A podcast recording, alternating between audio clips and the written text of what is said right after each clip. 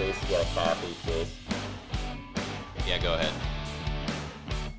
eleven minutes gone. I'll be over in a minute. Time, temperature, and concentration. Read the work order.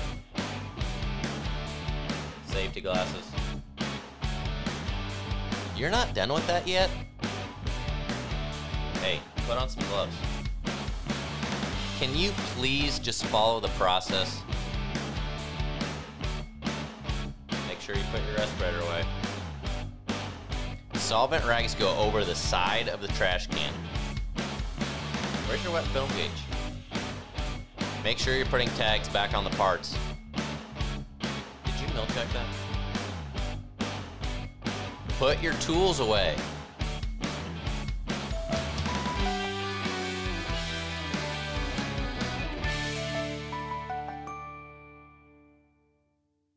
This Chase. Welcome to Kaiser Cast episode seventeen. Title of this episode is Powder Coating one oh one. So we're going to get to the real, real basics of powder coating.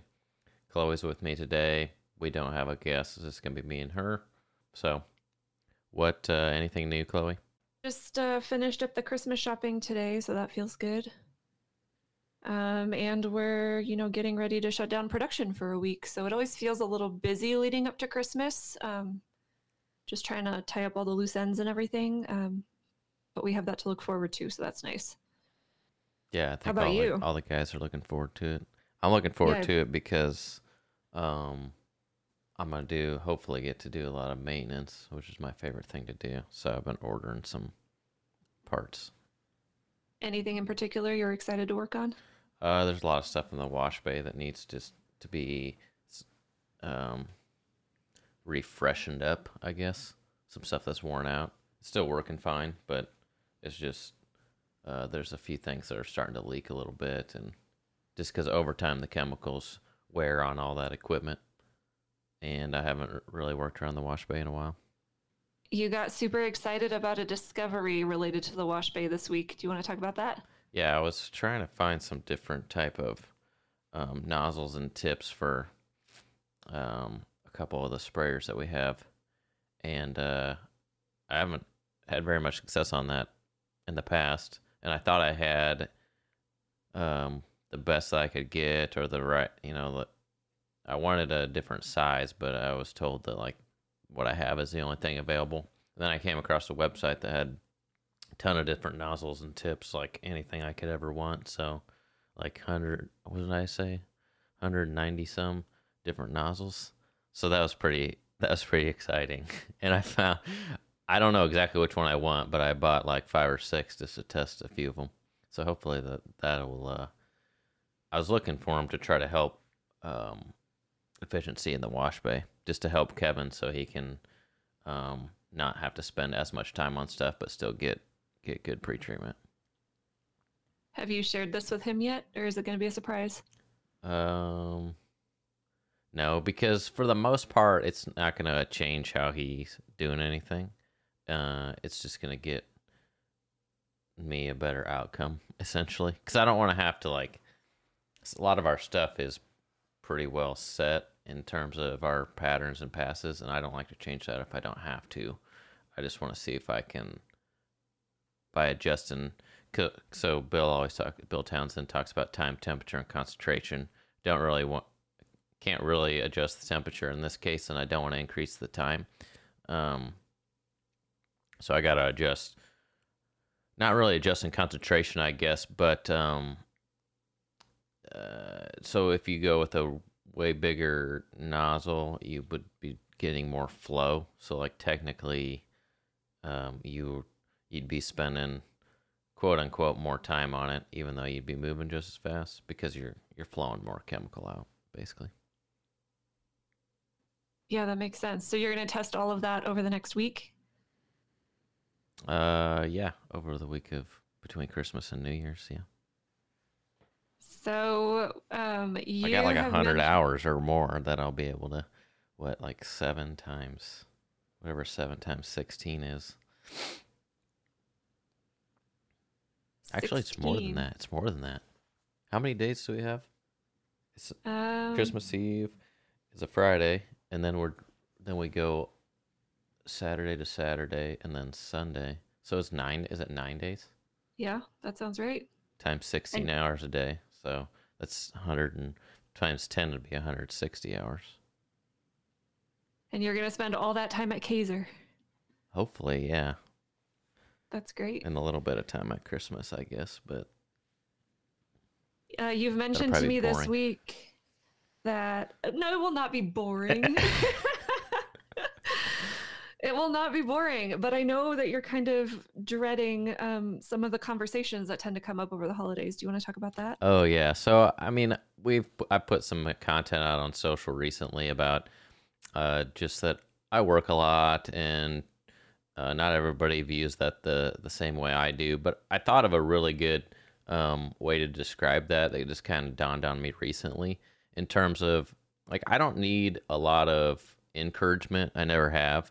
Uh, when I was racing and things, like uh, even when we won, I never, I guess I just don't feel satisfied that often. Like I'm always just kind of on to the next thing and don't spend a lot of time like relishing in success. So I never need hardly any encouragement from anybody because it just, I don't really think about that. I'm just always on to the next thing.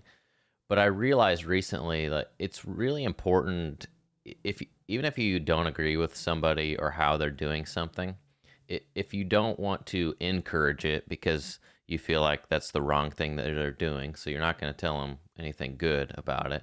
You're not going to encourage them. But that doesn't mean that you have to discourage them. So so you could just not say anything at all. Like if you don't have anything good to say, don't say anything at all. That's the saying. And I think that that could apply to everybody. And now, obviously, if if the, a close friend or family member is doing something that's like inflicting damage on themselves or others, then you probably are going to say something. I'm, I'm not saying to just don't say anything to them in those certain cases. But like if somebody is just living their life differently or enjoys different things than you do, you don't necessarily have to get on their bandwagon and encourage them and tell them that that's like the best thing ever and that you're really excited for them and you're really happy for them. You could just say nothing because I, I feel like the worst thing that you can do is discourage. And I think people don't necessarily realize that just by talking about it and just bringing it up and questioning it, trying to have conversation is still discouraging. Yeah, which probably happens more around the holidays than any other time because you see more people. Yeah, and me and you talked about this off air a little bit, and your point was like, yeah, that's with everything. That's with like, like everything that anybody could ever do. Like, don't discourage. Yeah. As long as it's not inflicting like extreme damage or anything like that. But yeah, I think it's a common trap that families and friends, I guess, also fall into. This like, I'm going to give you advice that you didn't ask for, and it's going to make you feel bad. Yeah. And the intent you know? is, yeah, the intent I don't think is ever to make another person feel bad. Right. And I've even been thinking about it, like in terms of me leading and managing, like I don't need to like say certain things, even if I'm like, I'm not trying to criticize. I'm just like stating the obvious or whatever. I'm I'm realizing like, what's the point of me saying that? It's actually probably frustrating the other person because I'm like narrating a mistake or like saying like kind of like hindsight's twenty twenty. I would have done this this way, and that's actually, you know, I'm looking at that as a standpoint of like I'm trying to help and and explain a different way, but in reality, it's probably just discouraging. So I've been trying to myself to just like not say certain stuff like that. It's a bit different in the workplace though, right? Because you have to give feedback. Yeah, but if they're getting the result that they should and they're just doing it a different way than I would personally do it, then I probably don't need to say anything. Oh, gotcha. Right? Because okay. Then I'm just yeah. like basically second guessing their abilities kind of. Yeah, that makes sense. Yeah, that makes sense. So have you thought about how you're going to respond to people when that topic comes up this Christmas? No, I don't. I'll just take it in stride like I always do. Because, like, I'm going to... I don't know. I, I guess that leads to, even if you feel like that um, you're getting discouraged by whatever reason for in any area, there's plenty of encouragement out there. Go find it and listen to that and surround yourself with that. Um, and that'll put you in a better mindset to deal with the every day to day. Because if the thing is, is if you're doing something that's different than most people, people are going to talk about it because you're different. It makes me wonder, um, because I'm certain I've done this to people before too, like about the things I've said without even realizing that I was passing judgment or that I sounded like I was passing judgment. Um, because I think it's something that is sort of human to do. Um, and so I guess the challenge to myself and to all of us this Christmas is maybe express interest in the lives of people around you and maybe avoid statements or judgments or I don't know. Yeah, I agree with that. Evidence that you're, yeah. Yeah.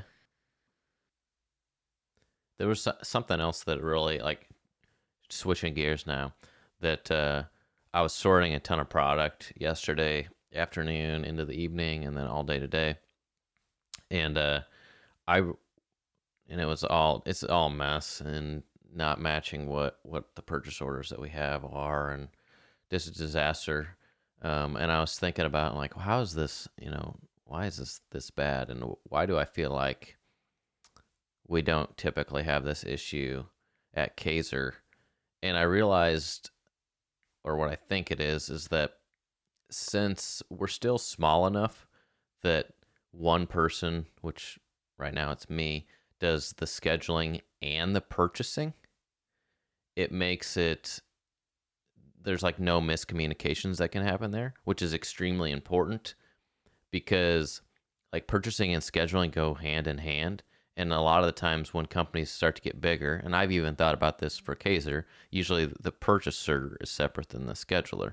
And basically what a purchaser is, is somebody that like makes sure that you have all the raw materials on hand so you can do the work. And the person that's scheduling is the one that is like usually really familiar with the production, usually close to the shop floor, works hand in hand with the shop floor, probably has experience actually doing the stuff. Um, the purchaser tends to be somebody who is an office person, not very skilled on the shop floor, doesn't know all the ins and outs. And so when a when you have those two people be one and the same, which is what we have at Kaiser, it makes it easier because we we wouldn't be able to be at, our production schedule wouldn't be able to change as much as it does, back and forth, moving things around, up and down, and oh, something just came in that's uh, a really similar color that what we're going to be running at the end of this week, and it makes sense to just roll that up to get it done and batch it together so it doesn't have to be run by itself and stuff. But the only way you can do that as a scheduler and it actually work out and follow through to production is like while you're scheduling, you're thinking about like, do we have all these materials? Oh, no, we don't. And then like right then yourself, right there, you can get a purchase going to make sure that it'll be there. And then you get pretty quick feedback like, oh, those supplies won't be here in time. Okay, I guess I can't put that there. And so when you start splitting that into multiple people, there's just communication lag back and forth internally, and then that messes a lot of stuff up. It slows you down a lot, I think. There must be large companies that do it well, and I wonder if I wonder if they could give us advice. I'm typically pretty cynical, so I'll give my cynical opinion. I haven't seen any, seen any big company do it well. Oh, yeah, that's the problem with growth is that you have more humans, you have more error.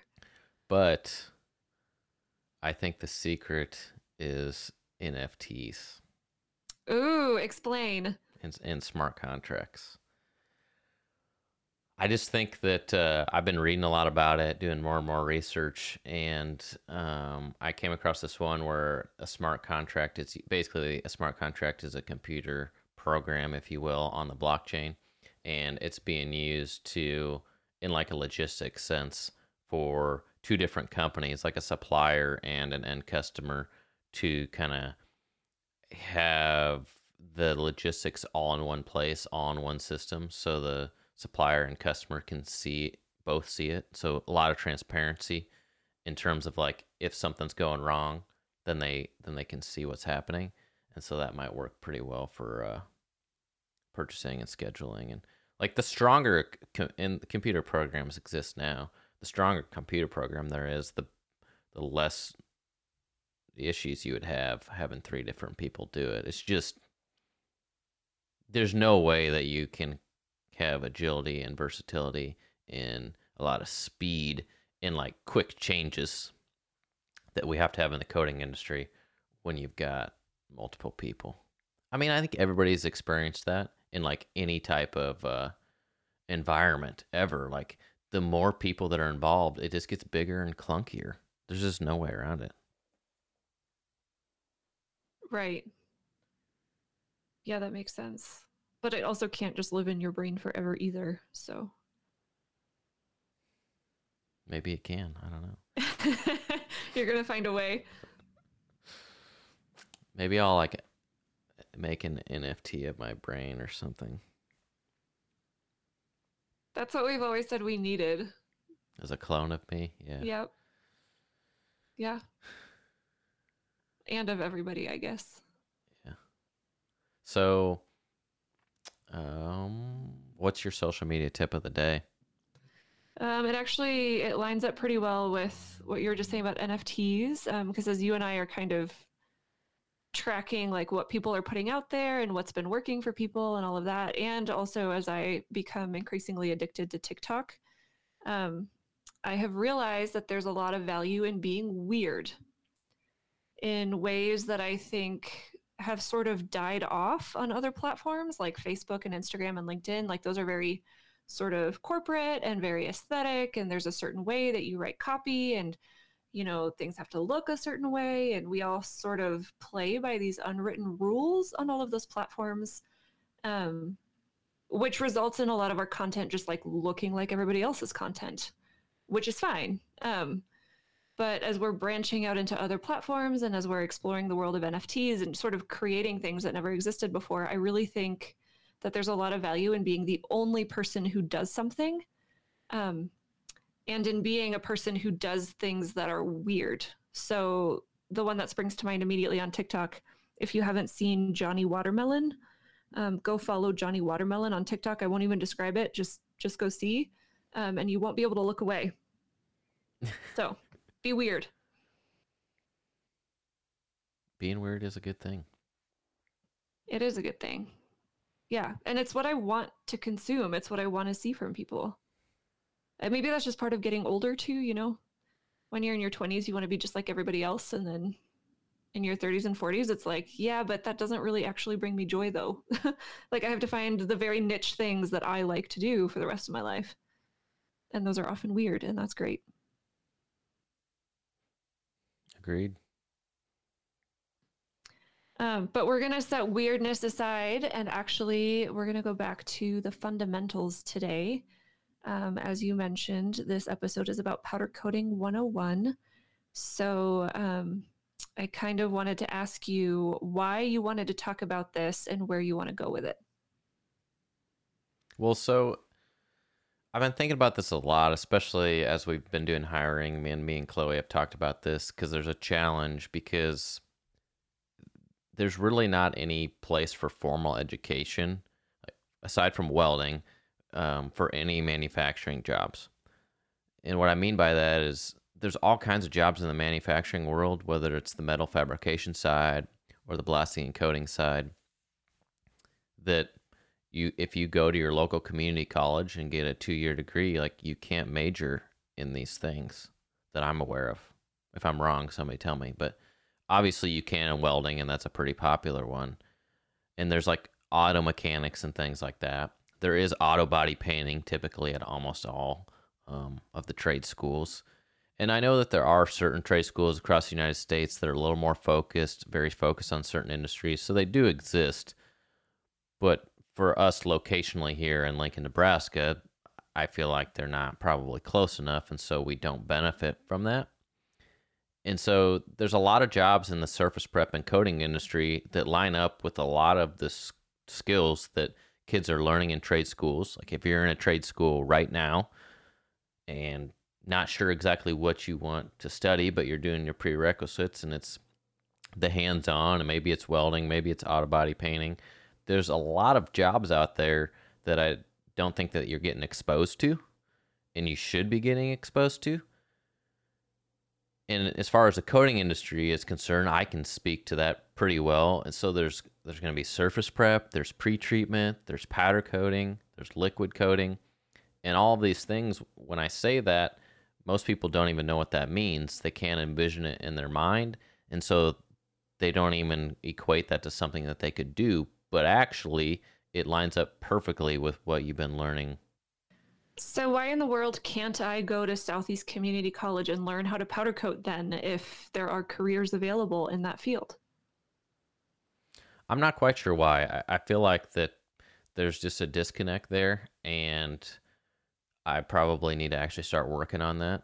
Um, it's just, there's definitely an, a place for it, because manufacturing as a whole, you know, I was talking very specific about coatings, but there's a lot of different jobs in fabrication that you can't necessarily major in, but they have a hard time finding people that want to do them, for one, and then are skilled at doing them. And so I'm not quite sure why there's so much of a gap there between, that's a gap between like the real world and academia. I feel like community college is closer to the real world, but um, probably us in the industry aren't spending enough time thinking about the benefits of training people really well. And it's, it's, I feel like it's less about training and more about people just don't even know that these jobs exist. And that's a huge issue. So you and I started talking about this because of the hiring process, right? And this idea that like, there's so many talented people out there who want to work with their hands and have no idea that we even exist. So how do we reach them and tell them that this might actually be an industry that's like very close to what they're already doing or what they, you know, think they might be looking for? Um, and so this is interesting to me. So how do we, how do we find and attract those people? I just think if you are currently going to a community college in in and around the Lincoln area, or really anywhere in the United States. Um, maybe you're thinking about going to community college, or you've graduated, or you're currently going. Like I said, you need to look into the coating industry. You need to look into surface prep and blasting. You need to look into pre-treatment. You need to look into powder coating, liquid coating. And hopefully you're listening to this podcast. All you need to do is Google those things, and they're going to come up. Or click the link, click some of the links that we put out in social media. We'll, we'll try to put some links in the description of this podcast, and you can go learn more about it, because in order for you to become interested, you're going to have to learn a little bit more about it. You're just not being exposed to it, but your skills directly line up with this industry. I know that for a fact. It's not, not a question. So if you're sitting there thinking like, I'm not sure if I could do this, I know that you can do this. If you're interested in trade type work, working with your hands, you can do this one hundred percent. It's just deciding and learning about it a little bit yourself and deciding like, is that something I want to do or not? And if it's not the coating industry, fantastic. But maybe you're interested in uh, other metal fabrication. Maybe you don't want to be a welder. You tried it. You're not good at it. There is a ton of other processes that happen before welding, you know, running huge machines that I personally find very fun, like actually on the floor running laser cutters and all all of the C N C machines and stuff. Now, a lot of people probably think a lot of that is pre-programmed now, and so you have to be, you know, it's it's less hands-on. You used to be able to, like, there was people that were hand making all this stuff with mills and lathes by hand. Now it's C N C, which is, I don't know what that stands for, but I should. um, computer or something. Um, and so a lot of it's pre-programmed. Like you can watch this machine do all these different things all by itself. And so that's more of a, a programming language that you have to learn. My, I suspect that there's still a pretty large disconnect there, and between like, even if you major in that at a community college and then go work somewhere, you probably have to relearn just for that specific piece of equipment in order to program it. But what people I think are missing and don't understand is like, there still has to, currently there still has to be physical people that are moving these parts around. You know, maybe, I mean, you could call yourself a material handler at that point, like, but there has to be someone that is interested in the process, likes to work with their hands, and knows enough about what's going on to be able to like look at something like, this is wrong. You know, not I'm not necessarily saying a quality control person, but there are still production people around a laser machine making sure it's operating correctly. Which that would that would be the case trying to teach someone powder coating out of a textbook too, right? There's like the lab version where you're in a vacuum and everything's sterile. And then there's like the real life application. And I know that you've mentioned, you know, people ask you all the time whether they need to go back to school in order to advance in their powder coating career. And you're always like, no, because what are you going to learn in a classroom that you can't learn better just by doing it? Um, so that's interesting. So in order to really create a, a an effective powder coating training program, you would need to put people in booths. Absolutely. And like to your point, um, we get, there is a big difference between someone that works in a powder coating lab and makes powder, actual powder coating and sprays out panels and cures them, and someone that works in a chemical lab and actually is a chemist and making chemicals and sprays panels, puts them in salt spray chambers, and gets all these great results. And we actually did a, po- a post on LinkedIn very recently, and it did, had a lot of engagement, and, you know, uh, partially because the way that I designed the graphic was probably not one hundred percent the way it should have been. And I did learn some things from it. And uh, our friend Kevin Biller pointed that out to me. And so we did this post on LinkedIn. And uh, Kevin is um, a powder coating formulator and has been around the industry for a long time. And so we did a, what was the, the graphic was, a, I was trying to explain the por- importance of conversion coating. We talked to Bill Townsend a, a few episodes ago. Um, he's really passionate about pretreatment and conversion coatings, and so am I.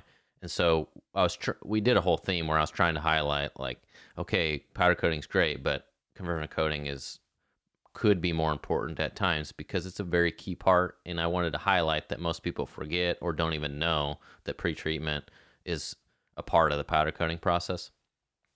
And, um, we got a lot of comments from people that are were talking in, in absolutes and um, from lab settings, and it was their experience, right? And they are skilled people and they are smart, so their answers were correct.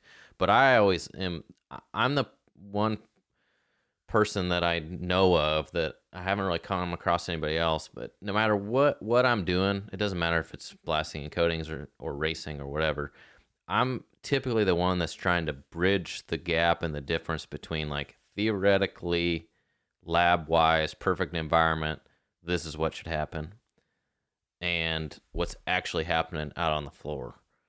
I like to do both.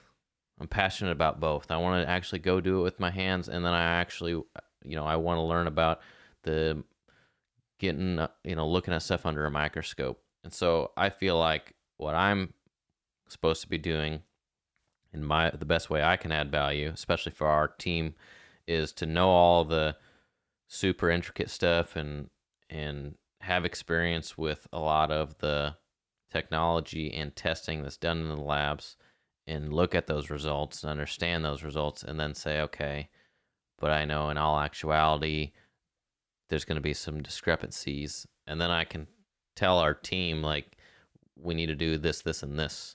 And I can give a little bit of indication as to why, um, but I don't have to go, they don't need all of the details to know why.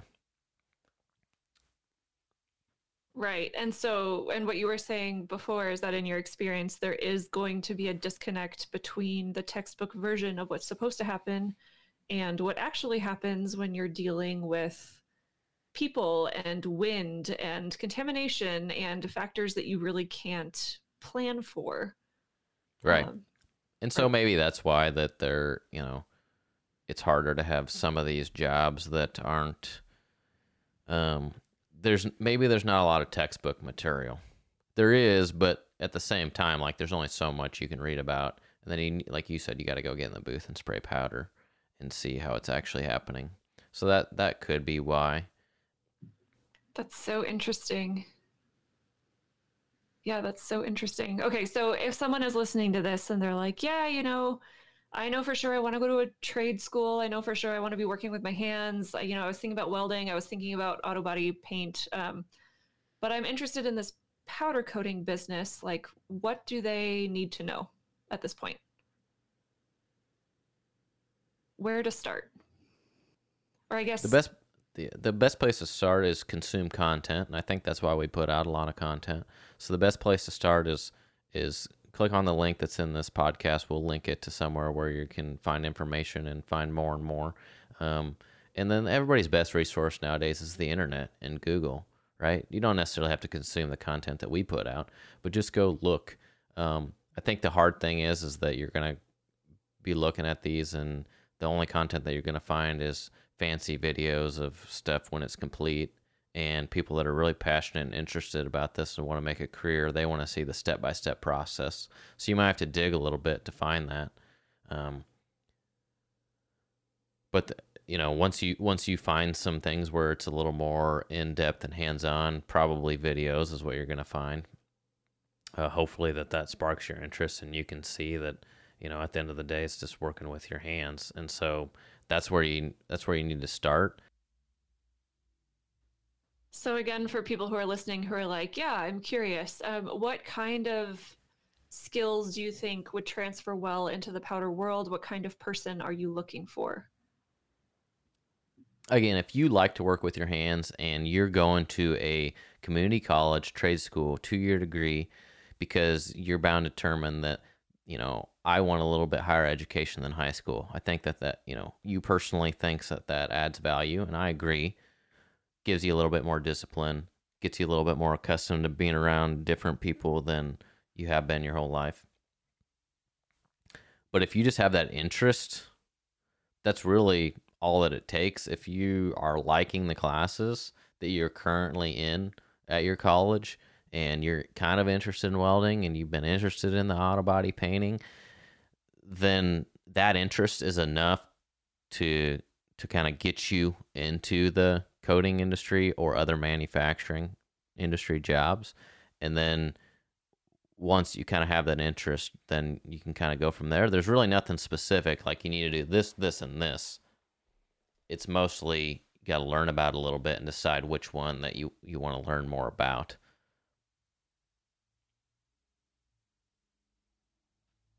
That makes sense.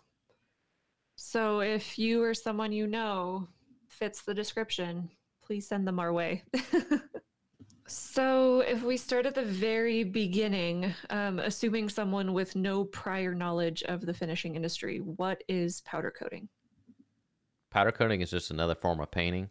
It goes on as a powder, dry powder, and cures in an oven, typically around four hundred degrees.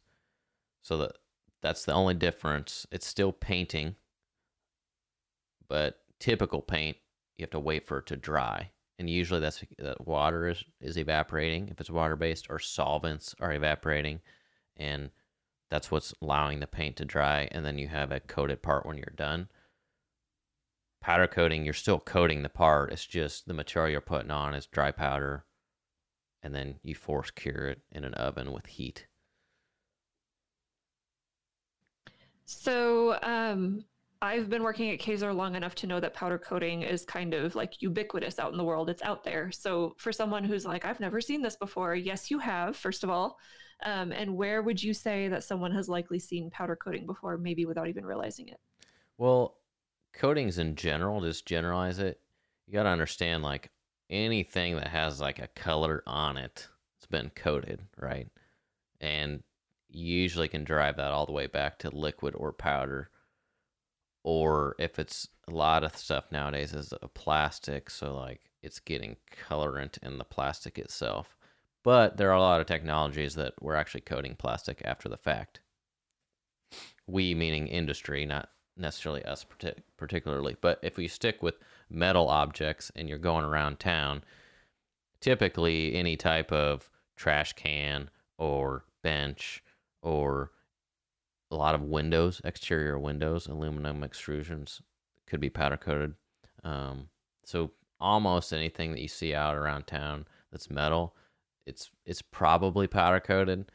Could be liquid paint, but more and more every day stuff continues to go to powder coating. So I'll, anytime that you see something that's metal, you probably could be like, I bet that was powder coated, and you're probably right. Is there a specific way to tell it apart from liquid coating, or it could look pretty identical, it just was applied differently? If they're both done the right way, it could look really identical. It, it, if done well, it's hard to tell the difference. Usually when I can tell is because there's a failure, it's peeling away, it's rusting. And in those cases, then you can typically start to see, oh, that was powder, oh, that was liquid. And the reason why I say that is liquid is usually a little more flexible, a little more malleable. And so its failure modes look a little different than powder coating, where powder coating typically is hard and so and brittle relatively. I don't want it to sound like that powder coating is fragile. That's not the case. But when it's if it's going to fracture, we'll get some mechanical engineering um, terms in here. If it's going to fracture, it's usually going to be a brittle fracture. Um, so the coating typically doesn't yield, meaning it doesn't stretch. Powder coating doesn't stretch and then break. It just breaks. So if you see stuff like flaking off, breaking off, usually that's powder coating.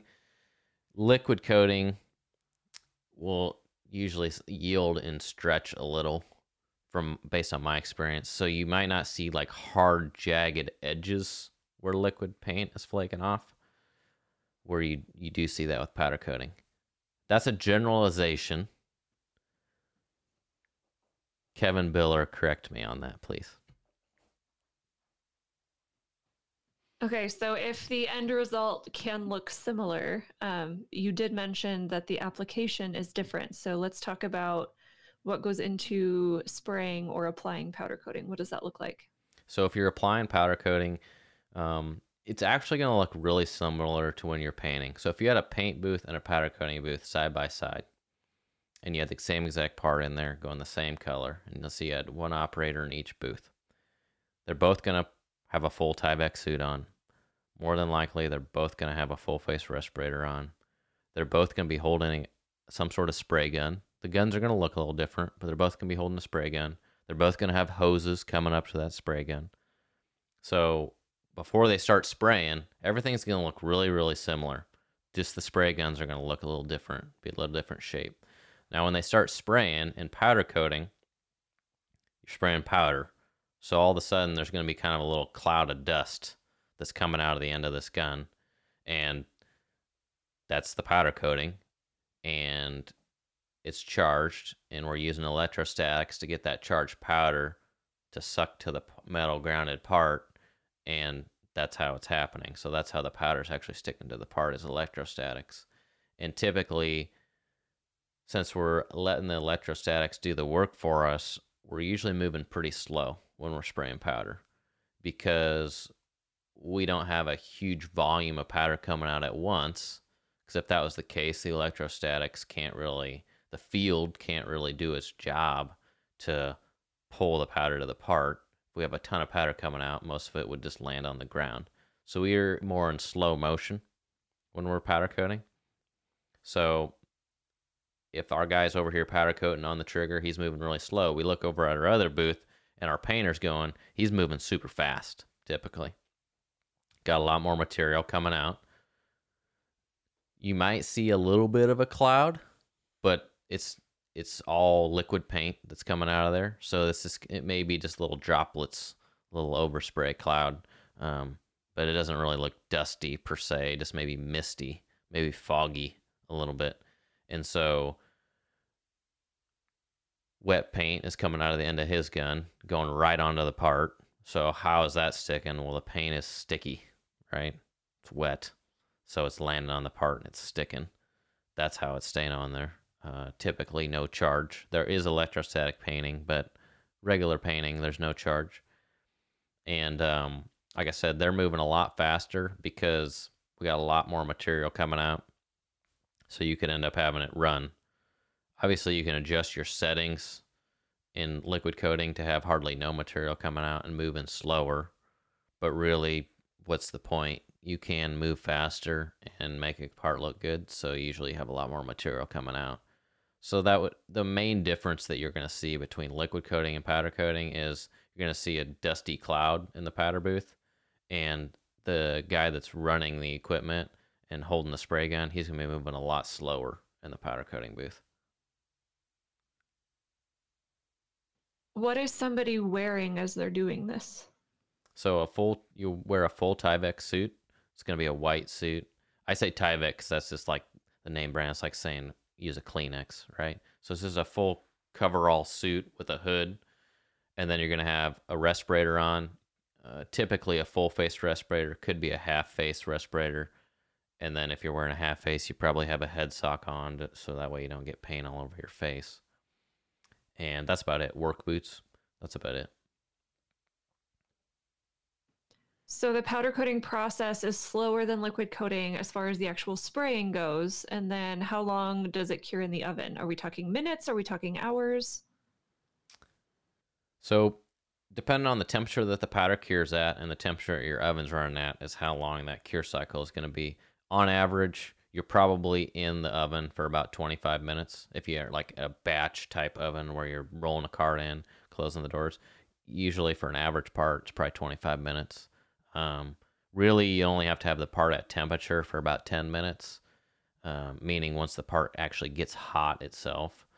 But you got to go longer than ten minutes because the part has to heat up first, right? So usually on average, it's about twenty-five minutes.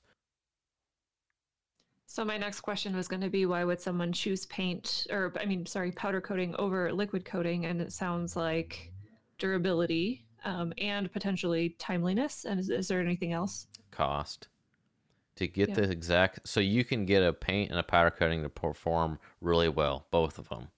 You could get a liquid to outperform a powder or a powder to outperform a liquid, but just day in and day out, your everyday run of the mill trying to get decent performance, powder coating is going to be cheaper. Is that the reason that the majority of K Z R's biggest clients uh, tend to prefer powder over liquid, would you say? I think they prefer powder over liquid because of cost. I don't know that they like are thinking of the background of all the stuff that's happening, but I think it's cost and turnaround time, you know, because we talk about it a lot, how people just put our feet to fire on turnaround times, and you can't really do that with paint. I mean, you can get really quick dry paints, but you really, really are suffering performance. If you got something that dries super, super fast, it's because they're, it's basically all solvent that will evaporate off and no paint. So you might get a little bit of the color and that's about it. So there's no, there's nothing there to like keep the paint in place and hold up. Um, so you've mentioned that there are different types of liquid coating. There's solvent-based, water-based, et cetera. Um, is that true of powder coating? Are there different chemistries that are used for different applications? And can you talk a little bit about that? Uh, different chemistries for powder. We're all going to, it's always going to be powder. Um, there's different chemistries in terms of paint as well. Like we're talking about water, but then solvent, but even in the solvent world, all kinds of different chemistries. So this gets into, um, like when we're talking about powder coatings, it could be a polyester, it could be a polyurethane, it could be, we've talked about cross linkers before, so it could be a polyester T G I C or a polyester H A A. Um, what else? Could be an epoxy, could be a zinc-rich epoxy. Those are the main ones. I just said the main ones. So um, I imagine that all of these different chemistries have different durability under different conditions. But, you know, if someone is bringing, like, say, a lawn chair to K Z R how long can they reasonably expect their powder coating to last? So when you're talking about a polyester powder coating, there's usually just like regular and super durable. Typically, the manufacturer will say for a regular that it'll hold its color and gloss for one year. Or that's what they're hoping. And then a super durable will hold its color and gloss for five years. And so that's just from the powder coating manufacturer. It's really not talking about if it's going to like fall off or flake off, but holding color and gloss, which is important, could be one to five years if a polyester powder coating is being used. If an epoxy is being used, epoxies are notorious for chalking and fading out in the environment. So if you roll up on something that looks really faded and chalky, put your hand on it, it's chalky. You brush up against it, it's chalky on your arm or whatever. This probably was an epoxy, um, probably paint at some point. Somebody probably, maintenance guy, grabbed epoxy paint and and fixed the, or you know, painted the cover at the park or whatever, and now it's chalking and fading. And epoxy, um, no matter what, liquid or powder, will do that, and it'll do it quick. Uh, for a while, I don't know if we have any pictures of it, but for a short time, we were trying epoxy on duck blinds.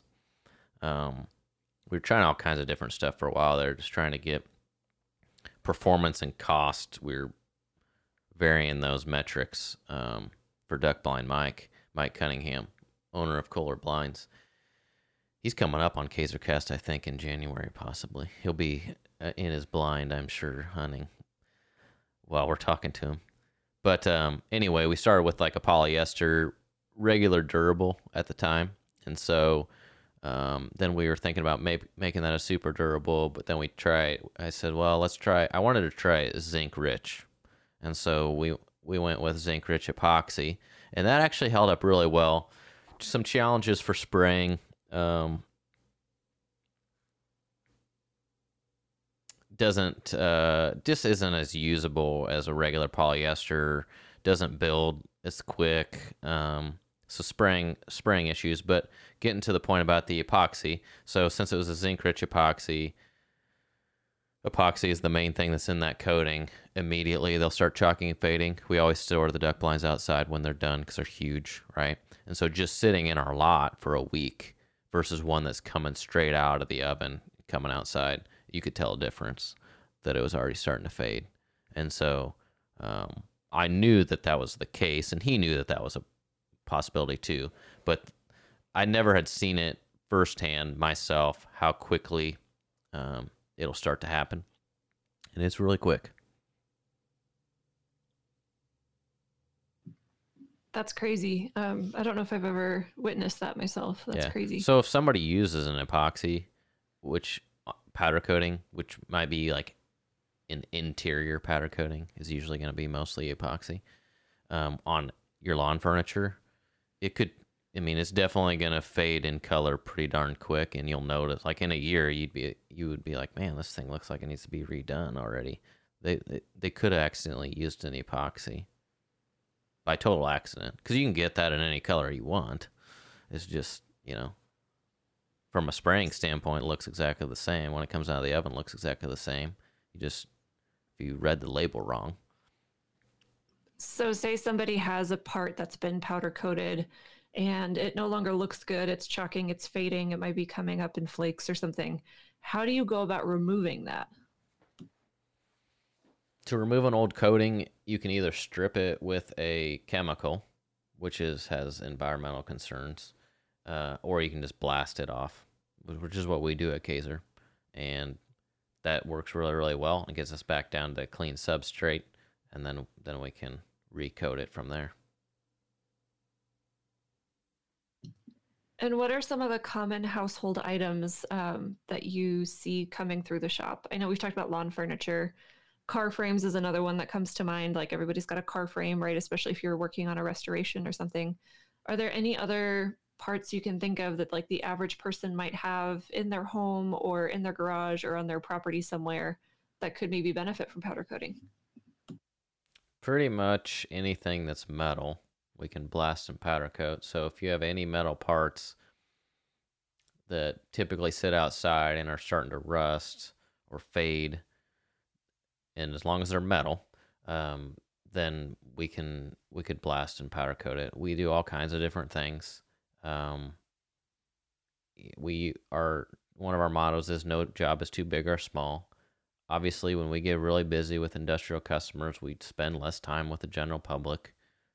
So we right now, since we're super busy, we're doing less small signs and ornaments and things, and and typically we're pretty upfront about that, and we'll just say, hey, we're not we're not going to quote this right now because we're too busy, and this tiny little, you know, yard stake is just too small for us to spend time with right now, and we'll give you a recommendation where you can take that somewhere else.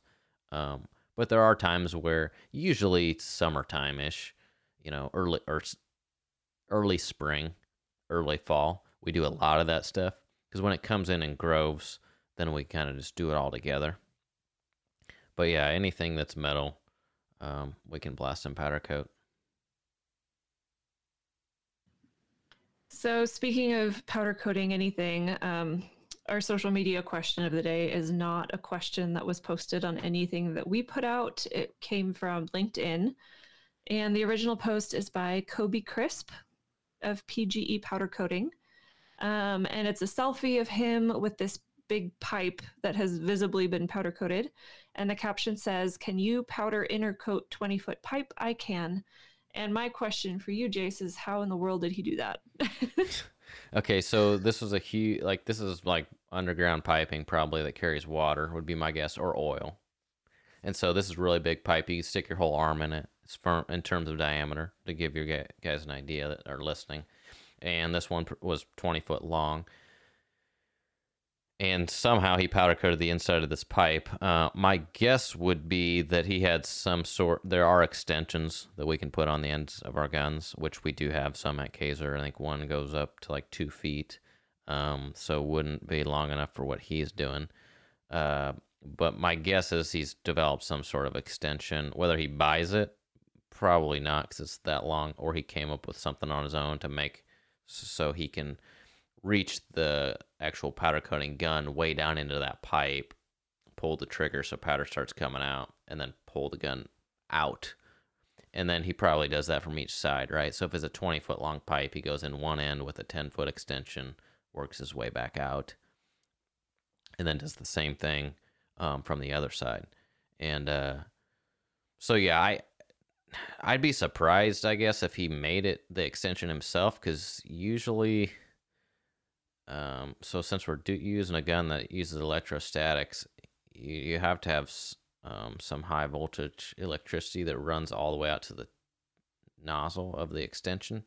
I'm trying in my mind. I'm trying to think currently on like ours how that works, but uh, I guess I if I had to, I probably could make something myself that would do that. There are nozzles that work, so forget the extension for a minute, but there's nozzles that work pretty well to help, you know, make the powder spray out radially, right? So if you're inside a pipe, you're kind of want to, like if you're spraying liquid, let's say, you'd want it to spray radially, so like perpendicular to the gun.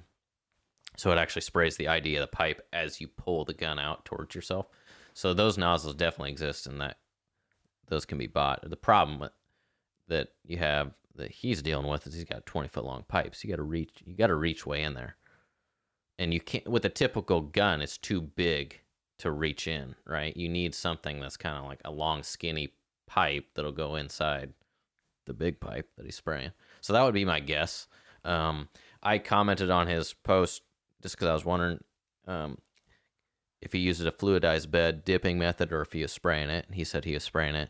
And the reason why I asked that is because you can take a a um, pipe or anything, any part that's metal, and heat it up, and then you can dip that so you into a fluidized bed of powder. So you have a big vat of powder, and it's fluidized by like putting air in there, so the powder's kind of boiling and moving around. It feels like water. If you put your hand in a fluidized bed, it just feels like there's water in there.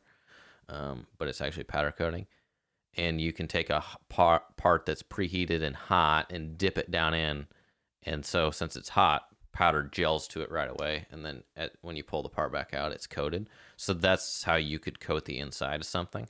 So I thought maybe he was doing that, but he said no. He was actually spraying it. I'm just picturing the amount of space it would take to maneuver like this ten-foot extension in and around a twenty-foot pipe. Like, that's huge, right? Yeah, it would be, because if you think about, like, our booths at K's are about twenty-five foot long, our spray booth is anyway. And uh, so you'd have that whole pipe in there. And then that's why it's like if you had a ten-foot extension and you're coming at it from each end, I mean, you still got, like, you got to be careful to not break your extension. So, yeah, I don't, that's how I think he's doing it, but I could be wrong. I don't know how else you would accomplish it, though, if you didn't have something that could get your, get the gun way down in there. There are, like, in terms of blasting a pipe like that, there's devices that, um, basically you, you just, the blast hose goes all the way inside, and there's a special nozzle that kind of, like, has a guide, and you just pull it through the pipe. Um, And in that sense, you have a really long hose, but that's kind of flexible, so it's not that big a deal. Spray-wise, whether you're doing paint or powder, your your extension or nozzle is going to be pretty rigid. So you got to be careful not to break that when you're moving it around, like you were just saying. Well, however you did it, Kobe, great job. Um, keep up the good work. And if you feel like dropping secrets, we'd love to know. So uh, that's pretty much it. I don't think we have anything else. Um, talked a lot about dis- education around powder coating. Uh, powder Coating one oh one was the name of this ep- episode, Kaiser Cast episode seventeen. Um, we've been, like I said, we've been thinking about this a lot, especially as we're doing hiring. We think we're missing out on people that would be interested in our industry. They just don't know about it. We had a bit of a shift in the schedule. Um, I'm trying to remember who's next. I don't recall. Dave Thiessen is still coming up. We had to reschedule him. We were going to do him today, but um, he's our rep from P P G, so that'll be a good one. Uh, coming up in January or February sometime. I said Duck Blind Mike. Mike Cun- Cunningham's coming up. Um, Ross Sudbeck from Modern Coating Solutions, I think, is coming up at the beginning of the year. Um... It is, what, December eighteenth, so next week's Christmas and the New Year, so I think we're going to have a couple weeks off from the podcast. Um, but we'll we'll come back strong, and I'll have... Man, we'll be able to do a full episode. We won't do this, but we'll be able to do a full episode on what did Jace fix this week when we get... when we follow up, like, the week after New Year's or whatever, because I'm going to have a full week of maintenance and fixing between Christmas and New Year's, so looking forward to that. That's great. I'm gonna, I'm I've never captured like actual firsthand footage of me doing that, but I'm gonna try to accomplish that. Yes, do it. That's all, great. All right. Thanks for listening this week, and we'll be back in a couple weeks. It'll be twenty twenty-two when we're back. Merry Christmas and Happy New Year.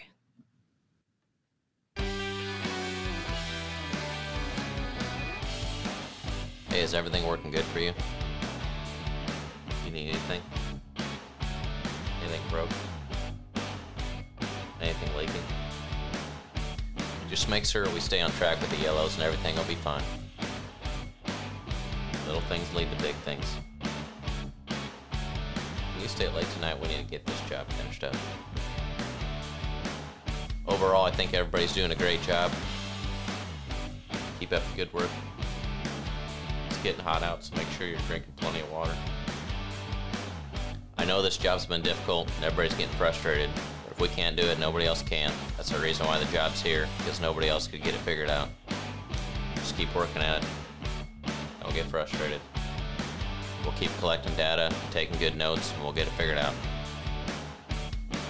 Does anybody else have anything?